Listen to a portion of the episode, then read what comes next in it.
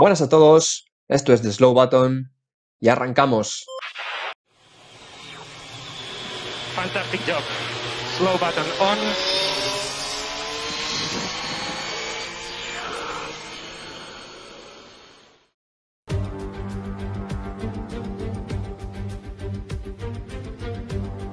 Bueno, pues muy buenas tardes y bienvenidos de nuevo a The Slow Button, episodio número 30 que coincide con el Gran Premio de Turquía en el Istanbul Park. Acaba de terminar la carrera hace escasos minutos y como todos los domingos estamos aquí para comentarla, eh, esta vez sin un integrante eh, que bueno, ha coincidido el tema del puente, no, no estaba por casa y no ha podido hacerlo, así que en este episodio estamos David, un servidor y John Barco, ¿qué tal estás?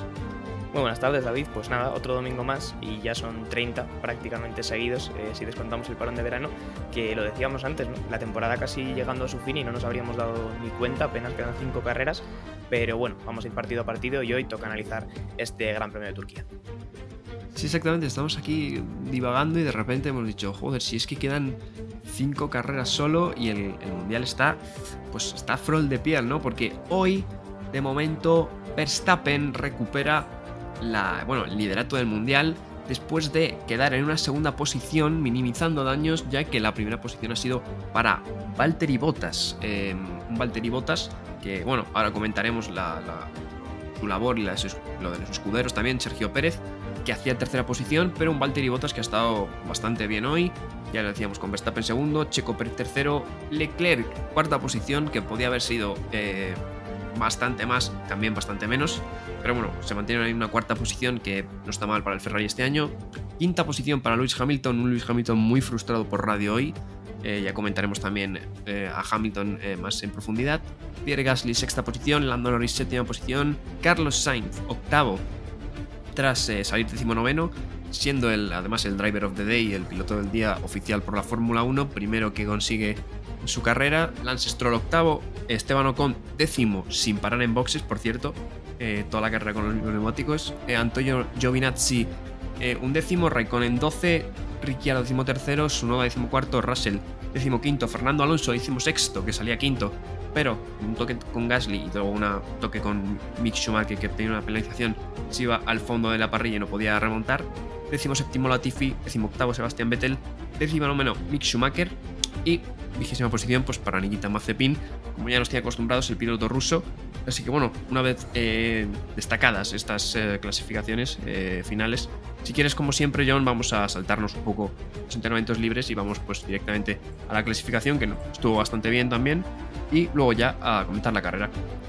Pues vamos con la clasificación. Sí que hay que hacer un apunte del fin de semana en general y que ya venía marcando pues los FP3, por ejemplo, ¿no? Y es que la lluvia ha estado aquí. Llevamos ya varios fines de semana encadenados que, la lluvia está siendo una protagonista más de los fines de semana. Este también lo era, ya aparecía en FP3 y venía de nuevo para, para complicar la quali. Pues bueno, la quali eh, que podemos destacar, pues bueno, que en realidad sí que era una quali que empezaba con, con los neumáticos slicks, porque la pista solamente estaba relativamente mojada, no había muchísima lluvia, ni no había lluvia en el momento y tampoco estaba eh, mojada como para montar intermedios. Pero bueno, era una sesión que se quedaba bastante apretada hasta el final y que nos dejaba los siguientes resultados. El más rápido por tiempo de vuelta iba a ser Hamilton, aunque eh, como ya os comentamos por nuestra cuenta, por la penalización de sustituir eh, un componente de motor, pues recibía 10 posiciones para hoy domingo, así que va a salir desde la undécima posición. Pero técnicamente por tema de tiempos era el más rápido. Eh, yéndonos ya, digamos, a las posiciones de salida que van a ser de este domingo, pues bueno, el primero iba a ser eh, Bottas, gracias a esta penalización que comento de Hamilton. Segunda posición para Verstappen, tercera para Leclerc, eh, cuarta para Gasly, quinta para Alonso, que conseguía su mejor clasificación desde 2014, si no me equivoco. Sexta posición para Pérez, séptima para Norris, octava para Stroll, novena para Sunoda, eh, décima para Sebastian Vettel, eh, undécima para Hamilton, como digo, por esta penalización, duodécima para Ocon, decimotercera para Russell, decimocuarta para nada más y nada menos que Mick Schumacher, que conseguía eh, una clasificación muy poco habitual para el nivel al que nos tiene acostumbrados el Haas. Alguien que tampoco estaba donde debería estar era Ricciardo en esa decimoquinta posición, pues bueno, sorprendía como poco, ¿no? El piloto de McLaren tan abajo. Decimosexta posición para Latifi, decimoséptima para Giovinazzi y decimoctava para su compañero Kimi Raikkonen Decimonovena para Mazepin eh, y decimo, bueno, la, la, posición número 20 para Sainz. Eh, pequeña corrección que me hago a mí mismo desde aquí, no me había dado cuenta. Hoy, esta misma mañana, hemos conocido que Ricciardo también iba a cambiar un componente de motor y por lo tanto era el que iba a salir en última posición con Sainz en la decimonovena. Me perdonas el error, David. No, no, exactamente. Es que básicamente ha sido esta mañana porque no tenía previsto McLaren eh, cambiar unidad de potencia. Pero bueno, viendo que eh, estaba tan atrás eh, Ricciardo, pues han dicho, pues así nos ahorramos una penalización en un circuito en el que estemos más arriba y esta mañana han decidido pues ese cambio de unidad de potencia que le llevaba al fondo de la parrilla. Así que ahora, sin más dilación, vamos a pasar a comentar, si quieres ya, la salida, eh, las penalizaciones y, bueno, un poco, un poco cómo estaba la pista también, ¿no? Vamos ahora por pasos, primero la salida, porque ha sido algo complicada porque el asfalto de Turquía no drena nada. O sea, el año pasado tuvimos un asfalto que, que bueno, que ya lo conocemos todos, ¿no? Eh, muy resbaladizo, ¿no? Y, bueno, al limpiarlo este año con agua a presión había mucho agarre, pero eh, ha podido pasar también que, bueno, también sumado al clima, ¿no? Que hacía bastante frío, una niebla muy baja con una llovizna constante, pero también eh, comentaban que tenía bastante betún, ¿no? El, el, tema del asfalto, que no se notaba en el agarre, pero sí en a lo mejor en el tema de drenar, y es que eh, los pilotos salían eh, con idea de que se secase, pero al final, bueno, la salida ha tenido que ser con intermedios y claro, lo que lleva una salida en lluvia, pues son diferentes toques y, diferentes problemas, ¿no? ¿Qué ha pasado en la salida, John? Pues bueno, en la salida te comento rápidamente que el toque principal, pues evidentemente ha sido el de ese toque de Fernando Alonso, que como decimos salía en una muy buena posición, una posición que le iba a permitir hacer cosas.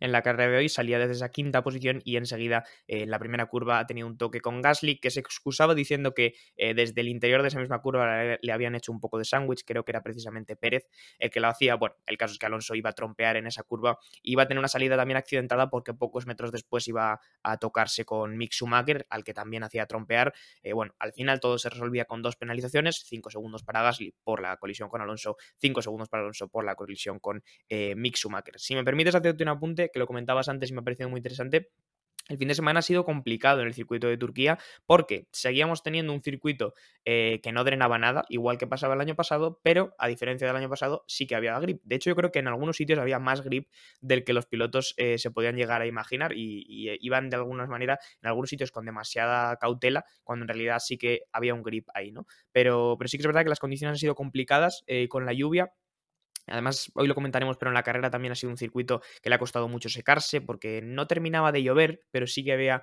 algo de agua en el ambiente que, seguía remojando poco a poco el asfalto. Así que, como tú has dicho, fin de semana con unas, con, unas circunstancias de pista bastante, bastante complicadas. Sí, con el tema que del grip, sobre todo, eh, Albert Fabrega ha comentado en el previo antes de la carrera que incluso ha habido equipos que no han llevado algunas alas porque en los simuladores los datos que tenían del año pasado evidentemente eran muy distintos en cuanto al grip y cuando han llegado allí se han encontrado que no es que hubiera más grip que el año pasado, es que era uno de los mejores grip de, del calendario, básicamente. O sea, tenía muchísimo grip el circuito. Incluso en, en, con mucha agua, el otro día en los libres 3, eh, cambiaron de extremos a intermedios enseguida porque tenían muchísimo grip con los, con los intermedios, ¿no? Entonces, ha habido equipos que incluso han llevado, eh, no han llevado alas de configuraciones que se las han reservado pensando que no las podían usar y al final han tenido que apañárselas con, con lo que llevaban porque las alas que se han dejado en su fábrica eh, les hubieran venido mejor. O sea que el circuito de Turquía muy cambiado y ha sido pues una prueba de, exigencia para, para, los equipos también, ¿no? Eh, vamos si quieres hablar ahora, eh, bueno, eh, más allá de, de, de, la lluvia, ¿no? lo que ha sido debido a la lluvia esa estrategia, ¿no? A lo largo de la carrera, porque Hemos visto que han intentado alargar, eh, bueno, intentado alargar. Esteban Ocon ha hecho eh, 58 vueltas con el mismo neumático intermedio porque en carrera en mojado eh, no es eh, obligatorio parar como si es en una carrera en seco. Entonces ha hecho 58 vueltas con el mismo neumático y ha acabado en puntos. Eh, pero hemos visto algunas estrategias diferentes, ¿no? Como la de Ricciardo, que ha parado un poco antes, y otros como, como Hamilton o como Leclerc, que se estaban planteando llegar al final, que al final han tenido que entrar porque esperaban ese crossover a, seco, ¿no? Que nunca, nunca ha llegado. Sí, la estrategia ha marcado evidentemente la carrera de hoy porque eran unas condiciones que en cualquier momento podían cambiar, eh, había ese riesgo de precipitarte, como ahora comentaremos que le ha pasado a Sebastián Vettel, por ejemplo, había el riesgo también de quedarte atrás porque evidentemente los neumáticos intermedios se van desgastando y pierden el dibujo y al final se convierten en unos slicks más, entonces tampoco te interesa si la lluvia de repente se intensifica estar por ahí con unos neumáticos que ya se han convertido en lisos. Así que como tú dices, hoy lo más complicado era cuándo tomar esa decisión o si llegar a tomarla, porque como muy bien apuntabas, Ocon ni siquiera le ha hecho falta parar, ha hecho las 58 vueltas eh, del tirón. Ha sido el único, en realidad, aunque yo pensaba que iba a haber más gente que iba a apostar por esa apuesta. Como tú decías, Ricciardo, pues eh, ha sido el primero en parar y ha servido un poco de conejillo de indias, yo creo. Muchos eh, pilotos y equipos iban pendientes de él a ver si esos nuevos neumáticos intermedios le venían bien o no. Creo que tampoco han sido eh, determinantes porque la lluvia ni siquiera ha llegado a coger más fuerza, que es donde tal vez Ricciardo podría haber sacado un poco más. Y bueno, al final por la posición que ha conseguido hoy, pues tampoco llegaremos a saber nunca si, si le ha venido especialmente bien. ¿no? Sí que creo que a Leclerc en un momento de la carrera le han comunicado que cuando esos nuevos intermedios se han puesto en temperatura, pues que Ricciardo sí que estaba eh, rodando como los líderes de como los líderes de la carrera, pero bueno, creo que es un apunte sin más. Y, sí, lo más complicado hoy han sido los, los neumáticos. No sé si me hablarás ahora de Hamilton o, de así, porque también ha sido otro de los pilotos que más polémica ha tenido con los neumáticos, por decirlo de alguna manera. Pues sí, ahora hablaremos de, de, Lewis Hamilton. Eh, básicamente lo que pasaba con los neumáticos es que eh, cuando han puesto nuevas gomas eh, tenían mucho graining al principio, ¿no? Entonces las primeras vueltas de neumático no tenían prácticamente agarre hasta que pues, poco a poco iban limpiando ese graining y pues hacía básicamente pues eh, el neumático entraba en temperatura. Así que bueno, íbamos a hablar de, también de los escuderos de Bottas y Pérez, pero ya para unirlo con este tema si quieres lo dejamos para ahora más tarde. Vamos a hablar directamente de, la estrategia de Mercedes de Hamilton, que bueno, estaba también un poco relacionada con la de Leclerc y Ferrari, porque han sido dos pilotos que han intentado eh, llegar al, final de la carrera con los neumáticos, como hacía Esteban Ocon. Lo que pasa que al final pues han visto que... Yo creo que Leclerc en Ferrari han visto que era inviable entonces han decidido parar para, pues, no sé, eh, salvar eh, la posición. Y con Hamilton más o menos lo mismo, porque eh, ha habido un momento en el que le han dicho de parar, él decía que no, porque sabía que iba a ir más rápido de momento, ¿no? Que cuando parase, pero le han dicho que, entrara para salvar el, hueco a Gasly, y cuando ha, oído que era para salvar el hueco a Gasly, Hamilton se ha mosqueado un poquito por radio, ¿no? O sea, no le, ha, no le ha gustado mucho que se estuviera fijando más Mercedes en los de atrás que los de delante.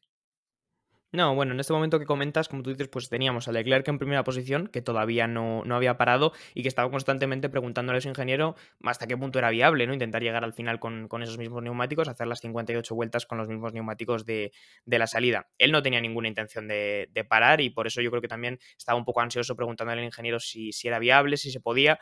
Y ha habido una radio que me ha hecho especialmente gracia, y ahora paso a hablarte de lo de Hamilton, eh, que creo que le ha preguntado al ingeniero que, que sí, que en términos de posición, eh, qué podían esperar si, intentaban llegar hasta el final, ¿no? Y le ha dicho a su ingeniero, si consigues mantener a Botas eh, detrás, que era el que iba segundo en ese momento, pues P1. Eh, creo que es bastante obvio, pero bueno, una radio muy sincera por parte de Ferrari, sin duda alguna. al final Leclerc no lo ha conseguido, precisamente segundos después de eso Botas ya le adelantaba, ahora también hablaremos de, Botas, como has dicho, porque creo que ha tenido una carrera muy consistente. Y Hamilton un poco, pues bueno, tenía otro, otro papel, ¿no? Y hemos visto a Hamilton un poco revoltoso otra vez. Eh, cuando le han comentado la primera vez de parar, no tenía absolutamente ninguna intención. Él decía que por qué, que no veía necesidad y que esos neumáticos intermedios aún podían tirar. Creo que ha sido la primera vez. Le han vuelto a llamar una segunda vez eh, y le han eh, ha vuelto a decir que no y esta vez le han dicho, bueno, pues una vuelta más, ¿no? Como le han dicho, como, venga, cinco minutitos más en la cama, pero luego, luego te toca parar. Y, y, después ya la tercera vez creo que ha parado y ha parado muy complacientemente y me ha sorprendido y, y, creo que el apunte que hay que hacer aquí es que yo creo que en ese momento Hamilton no era completamente consciente de que parar en ese momento le iba a hacer perder posición, le iba a hacer perder posición con, con Pérez, que era el que venía por detrás, y con, y con Leclerc. Entonces cuando ha salido en quinta posición eh, se ha frustrado bastante por radio. Claro, yo creo que ha habido falta de comunicación ahí, porque con, igual que Leclerc ha estado muy activo siempre por radio, diciéndole eso, ¿no? El, mensaje de Ferrari, en fin, ha sido lo de demasiado optimista, ¿no? Lo de si aguantamos a botas P1, em, evidentemente, ¿no? Si te quedas ahí toda la carrera, pues ganas, ¿no? Pero eh, ha estado muy comunicativo, de hecho también a la siguiente vuelta, cuando le ha pasado botas, en vez de decir vamos a entrar, eh, tenía Verstappen a unos 7 segundos, y ha dicho, si os hago un 35-5 constante, os vale para, para, mantener el hueco a Verstappen, que en ese momento estaba a 7 segundos, ¿no? Entonces Ferrari es cuando le ha dicho, eh, no, porque mm, Verstappen viene haciendo 34 5, un segundo por vuelta, nos, nos va a quitar el, resultado, ¿no? Entonces Ferrari ha optado por, por parar. Pero yo creo que Hamilton eh, ha habido una falla de comunicación ahí porque sí que es verdad que yo creo que no era consciente de lo que has dicho tú, yo creo que no era consciente de, la posición en la que iba a salir, ¿no? Porque luego ha dicho que en qué posición iba, ¿no? Y es cuando ha dicho, pues vas P5, ¿no? Y, y, te cuida con Gasly porque viene, viene detrás fuerte, ¿no? Entonces es cuando se ha mosqueado, yo creo, ¿no? Porque eh, él tenía evidentemente entre ceja y ceja eh, a Verstappen y yo creo que para él para entrar era quedarse sin ira por Verstappen. Eh, lo, que no, lo que no sabía creo que era eh, que le iban a pasar dos, ¿no? Eh, creo que es la, pues, la, sorpresa que se va Hamilton cuando ha entrado, básicamente. Y también alguien que ha condicionado mucho la, la, estrategia de Hamilton ha sido Sergio Checo Pérez, que ha hecho, pues, para mí una de las mejores carreras del año. Sí, Checo Pérez hoy muy fuerte, la verdad. Ahora hablaremos, como decíamos, de, los escuderos, ¿no? Porque creo que hoy Valtteri Bottas y, Checo Pérez, rompiendo un poco la dinámica habitual, han tenido más protagonismo, si cabe, que, sus compañeros, que Verstappen y que Hamilton.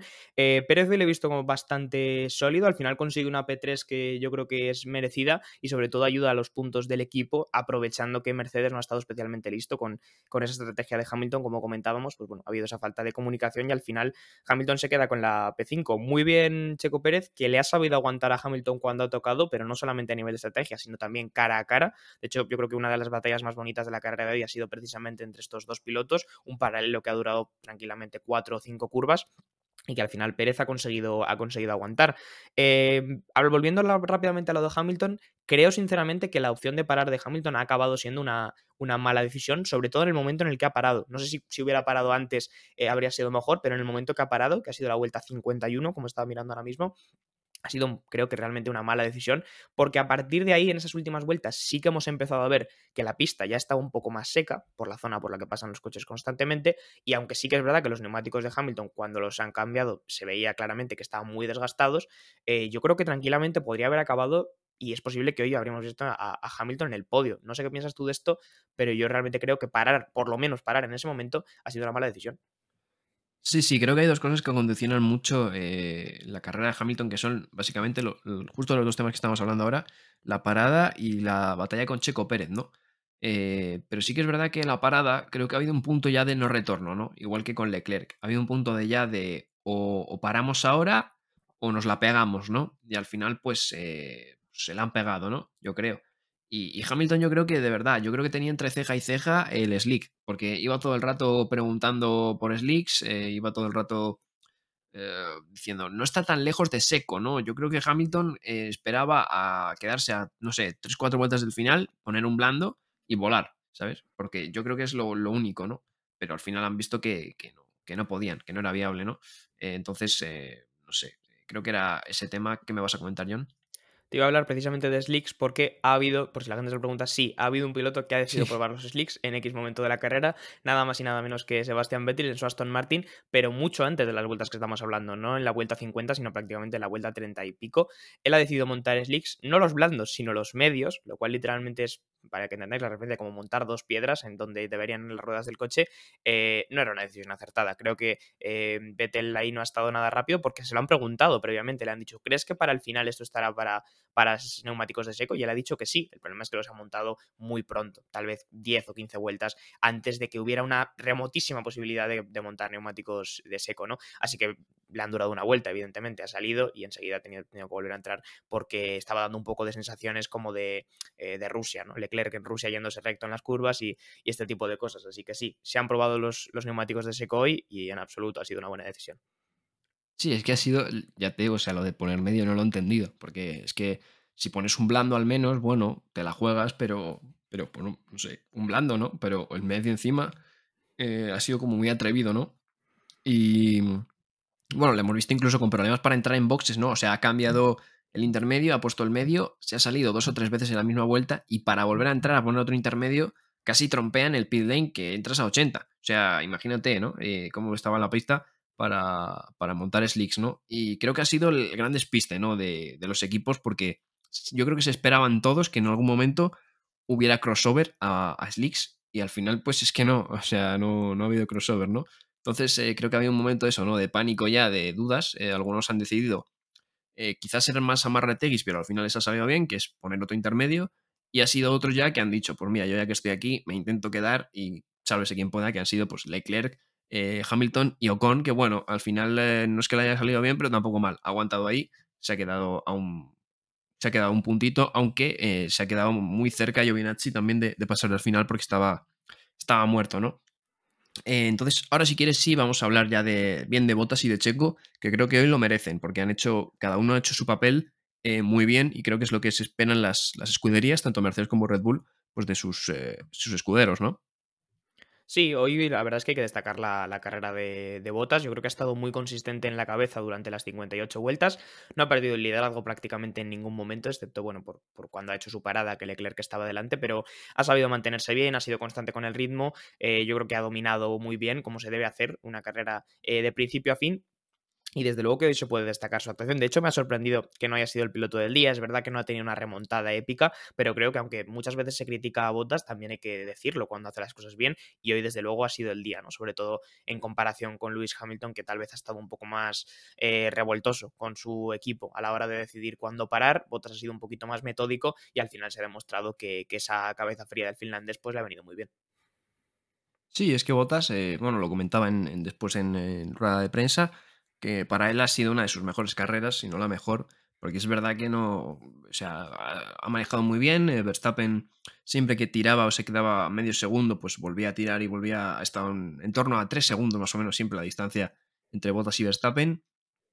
Y cuando le ha tocado parar, ha parado y lo ha hecho todo bien, Bottas. O sea, hoy Bottas lo ha hecho todo bien, al igual que, que Checo Pérez, ¿no? También que, que salía un poco más atrás porque Bottas encima hizo buena clasificación. Checo pues salía en esa sexta posición y le ha tocado remontar y aguantando muy bien porque yo creo que también es, eh, no sé qué te parecerá, pero creo que la batalla con Hamilton ha condicionado muchísimo también a la estrategia del británico porque luego ya Hamilton se ha quedado ahí atrás y es cuando ha decidido o no parar o, bueno, quizá ha desembocado en, en, eso. No sé si te parece tan determinante como a mí esa, pues, esa labor de Pérez a la hora de frenar a Hamilton, no solo en el ritmo, sino en la estrategia también. Bueno, no sé si la batalla en concreto, pero como te comentaba antes, en general, la labor de Checo Pérez hoy ha frenado mucho a, Hamilton. Le ha aguantado durante muchas vueltas haciendo como de escudo para que no llegara a Verstappen y evidentemente en esa, esa batalla sí que ha tenido su parte determinante porque si Hamilton hubiera pasado delante, probablemente hoy la habríamos visto en el podio, ¿no? Porque habría tenido menos dificultades luego Hamilton para decidir si entrar, si no, si tirar hasta el final. Lo que es un hecho es que eh, lo que se es que cuando, cuando Pérez ha parado y se ha quedado detrás de Verstappen, ha salido con un muy buen ritmo. Y eso creo que es casi más determinante que la propia batalla, ¿no? Es decir, eh, el dilema que ha tenido Hamilton con su equipo sobre parar o no estaba sobre todo en el hecho de que, de que Pérez venía por detrás, venía con un gran ritmo y existía ese riesgo constante de que si no pararas, los neumáticos de Hamilton se acabaran y Pérez te cogiera de todas maneras, ¿no? Al final ha ocurrido por otro motivo, pero es verdad que creo que Pérez ha sido determinante no solo en la batalla, sino en general en el ritmo y también en la consistencia, ¿no? Así que si hay que hablar eh, de algo o darles mérito a algo, sobre todo a los escuderos, ha sido precisamente por la consistencia. Pues sí, hoy los escuderos han cumplido, se han ganado el sueldo y el que también se ha ganado el sueldo es eh, uno de los nuestros, ¿no? Eh, como diría Antonio Lobato, Carlos Sainz, el piloto español que salía décimo noveno tras ese cambio de unidad de potencia completo del nuevo sistema eléctrico de Ferrari que salió al décimo noveno y apenas en, no sé, apenas en 11 vueltas estaba ya casi en puntos de, en zona de, puntos, ¿no? Y que si no fuera, una vez más, por una parada desastrosa de más de 8 segundos de la escudería Ferrari, pues eh, quién sabe, quizás estaría en ese grupito final con eh, que han quedado Hamilton, eh, Gasly y Norris, pues peleando por, por algo más que por la octava posición, ¿no? Bueno, ha sido la otra gran remontada del día, la de, la de Sainz. No sé si tiene más o menos mérito que la de Hamilton, porque al fin y al cabo Hamilton conduce un Mercedes y no debemos olvidarlo, pero ha sido otra gran remontada y por eso también se le han premiado con el piloto del día, ¿no? Eh, es verdad que ha tardado muy poco en, ponerse en posiciones más adecuadas, es decir, venía desde muy abajo y como tú dices, en apenas 10 vueltas ya estaba eh, rondando la décima posición. Luego sí que es verdad que eh, según se iba acercando a rivales que están más cercanos en cuanto al rendimiento del coche y según avanzaba la carrera, le ha costado un poco más, pero, pero sí, esa parada seguramente ha tenido mucho que ver, porque ha sido una parada de 8,8 segundos, si no me equivoco, Es decir, una parada casi de, penalizar 5 segundos. ¿no? Si hubiera tenido que hacer un stop and go de 5 segundos, habría sido una parada parecida, pero no era el caso. Así que bueno, Ferrari le vuelve a achacar eh, sus, paradas, que ya sabemos que es un problema recurrente que tienen, que te voy a contar yo a ti, David. Y, al final, pues bueno, consigue esa esa octava posición, salva puntos, eh, no está tan mal y bueno, pues yo creo que hoy en Ferrari no pueden estar descontentos porque al final se llevan buenos puntos, sobre todo con la cuarta posición de Leclerc, pero lástima que esa parada de nuevo les vuelva a lastrar. Sí, de hecho me he fijado cuando ha parado Gasly con la penalización también de 5 segundos, que la parada de Gasly creo que ha sido dos décimas más rápida que la de Carlos, o, por ahí, no sé, ha sido como un 8,6, eh, un 8 y pico también, ha, sido en torno, en torno ahí, ¿no? No sé si cuál ha sido más lenta, pero vamos, que Gasly ha tenido que estar 5 segundos con el coche quieto sin que lo toquen, y luego han hecho la parada, y es que en Ferrari ha pasado algo similar, pero al revés, han tocado el coche y luego lo han dejado quieto. Eh, creo que ha sido también un problema del, semáforo, ¿no? De que estamos viendo que ahora, como es todo manual, ese semáforo eh, está teniendo problemas. Vamos a tener que volver, como decía, como decía mi madre hoy, o mi padre, no sé qué lo ha dicho mientras vemos la carrera, la piruleta, ¿no? La, típica piruleta de, antiguamente, porque están fallando últimamente los, semáforos, porque creo que ha pasado eso. No sé qué te ha parecido a ti, pero es que incluso Carlos estaba con el coche totalmente quieto, los neumáticos eh, puestos haciendo así con la mano y, no salía. O sea, no, no, he entendido muy bien qué, qué ha pasado ahí. Sí, lo llevamos viendo un par de grandes premios. Eh, desde que la FIA decidió limitar un poco la, automatización de los pit stops para que fuera un poco más el factor humano el que tuviera eh, que entrar en juego, yo creo que los equipos no se han terminado de hacer todavía eso y yo creo que estando muy acostumbrados a, que fuera una cuestión más automática, pues ahora cuando tiene que ser alguien manualmente, ¿no? Un mecánico manualmente el que, el que suelte, digamos, el coche para que eh, pueda salir, pues se están ralentizando los pit stops y estamos viendo muchos fallos de estos que de repente dices, ¿por qué no sale? ¿Qué pasa? Pues bueno, pues eh, eso es lo que está pasando. Pero sí, yo creo que hoy ha tenido que ver y como te digo, pues ya, lo llevamos viendo un par de grandes premios y igual tiene que volver la piruleta, efectivamente. la famosa piruleta. Em, bueno, pues si quieres, uniendo a esto de Carlos Sainz, eh, vamos a hablar del piloto del día, tanto nuestro como el oficial de la Fórmula 1, porque bueno, Carlos Sainz, primer, el, chico que era hace tres temporadas eh, prácticamente invisible, que no le sacaban ni en la tele, eh, ha conseguido su primer Driver of the Day. No sé si te parece justo, si tú se lo hubieras dado a alguien. Y si quieres, pues pasamos también con nuestros MVPs para complementar esto. Y luego, si quieres, pasamos también a, a, repasar pues, cómo está un poco la clasificación tanto de fabricantes como de pilotos, porque está bastante apretada la cosa.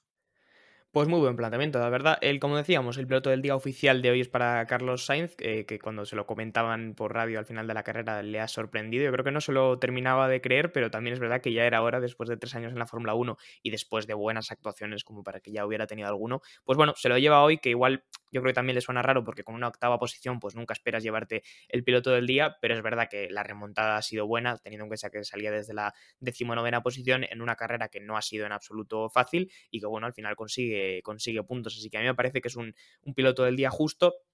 Tal vez otros que se podrían dar, pues bueno, como hemos dicho, ¿no? Botas, eh, Pérez han estado los dos muy, yo creo que bastante acertados, bastante sólidos, pero no tienen nunca la épica de una remontada, ¿no? Que yo creo que siempre a la hora de votar a la gente siempre le gusta más una remontada. Así que yo, a pesar de todo lo que te he comentado y de que tal vez me he enrollado un poco, el mío, el MVP personal, creo que sea a pesar de todo se lo seguiría dando a Sainz.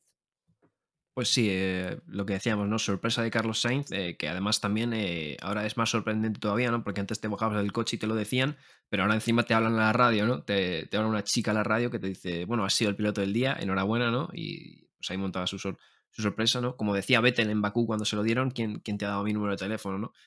ahora directamente te, lo dicen. sí, yo también se lo daría a Carlos Sainz, con menciones de honor, como siempre, para, para, para Botas y como para Chico Pérez, como, como decía John. Y ahora si quieres, pues vamos a pasar un poco a la clasificación de pilotos. No sé si la tienes por ahí. Sí, la tengo por aquí, te la cuento rápidamente, si quieres. Eh, se aprieta el Mundial, pero no se aprieta tanto como estábamos hasta ahora. Estábamos con una diferencia de dos puntos y hoy, gracias al buen trabajo del equipo Red Bull, pues Max Verstappen se coloca con 262 puntos y medio sobre los 256 puntos y medio eh, de Lewis Hamilton. Si alguien no se acuerda de los puntos y medio, pues recordad que el Gran Premio de Bélgica, aunque parezca mentira, existió. Tercera posición para Valtteri Bottas con 177, que bueno, está muy descolgado, pero se afianza por lo menos en la tercera posición y se aleja de Lando Norris, que le sigue con 145, Sergio Pérez con 135 y en sexta y séptima posición, como te comentaba antes, eh, los dos pilotos de Ferrari con una diferencia de medio punto. Carlos Sainz con 116,5, Charles Leclerc con 116 a secas. Daniel Ricciardo con 95 en la octava, Pierre Gasly con 74 eh, en la novena y Fernando Alonso que cierra el top 10 con 58. Así que así es como se nos queda ahora mismo el Mundial de Pilotos, sobre todo a cinco carreras del final y cuidado porque el duelo Max Verstappen-Lewis Hamilton con seis puntos de diferencia eh, sigue estando en todo lo alto. Pues sí, está, está el Mundial candente a falta de cinco carreras, eh, también en, los constructores, ¿no? Porque, bueno, Mercedes sí que es verdad que ya 433,5 eh, a 397,5 les saca algo más a, a Red Bull, ¿no? Pero bueno, luego por detrás las cosas se aprietan también con McLaren 240, Ferrari 232,5, eh, Alpine 104, Alfa Tauri 92, Aston Martin 61, Williams 23, Alfa Romeo 7 y Haas 0 eh, puntos al final, el farolillo rojo. Así que se aprieta todo a falta de, muy poquitas carreras, de 5 carreras. La siguiente será, por cierto, el 24 de octubre, eh, coincide con el Barcelona-Real Madrid, pero no coincide la hora, porque va a ser el Gran Premio de Estados Unidos, evidentemente, a las 9 de la noche. Eh, te iba a preguntar, no, no, lo sabemos ni nosotros, pero el podcast, eh, la verdad que, bueno, el lunes, ¿no? Porque no creo que subirlo a las 12 sea muy buena idea. Eh, pues fíjate, no tenía ni idea. O sea, sabía que el próximo Gran Premio era, era, Austin, pero no lo estaba teniendo en cuenta. De hecho, te iba a preguntar si era la semana que viene, pero no. Me alegra saber que es dentro de dos. Eh, carrera a las 9 de la noche, bueno, es Estados Unidos, ¿no? Ya lo sabemos. Eh, supongo que ya podemos ir avisando desde aquí que lo, lo, grabaremos el lunes, que también nos da la ventaja de que se puede hacer todo como un poco más de forma meditada, porque cuando lo grabamos instantáneo, pues igual nos perdemos cosas que luego van saliendo durante la tarde. Bueno, pues e, ese día 24, eh, carrera a las 9, la veremos, haremos un poquito el y el lunes pues tendréis el podcast subido, como dice David, para no subirlo a las 12 de la noche, básicamente. Pues sí, básicamente también el domingo que viene eh, ya va a estar aquí Javi. Esperemos, esperemos eh, estar aquí Javi y pues os traeremos algo, no sé, diferente, algún tipo de noticia o algo que se nos ocurra para cubrir ese hueco sin gran premio. Y pues por nuestra parte yo creo que, ha quedado un episodio bastante completito del Gran Premio de Turquía. Eh, así que si quieres, pues podemos ir despidiendo ya el episodio. Pues sí, 30 minutos hoy. Se nota que no está Javi, que sí que es verdad que suele meter bastante chapa. Así que hoy pues nos queda un episodio muy, muy ligero de 30 minutillos y un buen repaso sobre todo al Gran Premio de Turquía. Que bueno, pues no sé, yo te quería preguntar así como reflexión final, no sé si tú lo has visto aburrido, ¿no? Porque yo estaba viendo por ahí comentarios en redes sociales de bastante gente diciendo que, que bueno, que para dormirse, ¿no? Que un gran premio aburrido. Yo creo que en realidad no ha estado, no ha estado mal. Si por lo menos aprecias un poquito el apartado estratégico de los neumáticos y, y la cuestión de la lluvia, yo creo que los hemos visto bastante peores. No, sí, yo creo que, yo creo que no ha estado mal. Eh, lo que pasa que creo que eh, esta temporada estamos incluso mal acostumbrados, ¿no? Porque veníamos de temporadas muy aburridas y esta temporada están siendo tan intensa que creo que nos tienen hasta mal acostumbrada la Fórmula 1, ¿no? Eh, también yo creo que el hype, ¿no? Que había, había mucho, mucho revuelo, ¿no? Al lado del, alrededor del Gran Premio por lo que pasó el año pasado, por la lluvia, por la clasificación, que fue muy apasionante, ¿no? Creo que había muchas, quizá, muchas expectativas pero no, no creo que haya sido mala la carrera para nada. que ha tenido sus cosas buenas, ha tenido también momentos, pues, mm, muy de paroncito, ¿no? Pero, pero creo que ha sido una carrera. Creo que ha sido una carrera decente. Bueno, pues con eso nos quedamos. Yo ya, si quieres, aunque no me hayas despedido, me despido yo y así te evito el trámite. Nada, nos vemos dentro de dos semanas en Austin. La semana que viene, con un poco de suerte, ya estará Javi por aquí. Y nada, pues hasta entonces, David. Pues hasta entonces, nosotros nos despedimos. Hasta la semana que viene. Chao, chao. Muchas gracias por escuchar este podcast de The Slow Button. Puedes seguirnos en Spotify para no perderte ningún episodio y también en nuestras redes sociales para enterarte de todas las novedades. Hasta la próxima.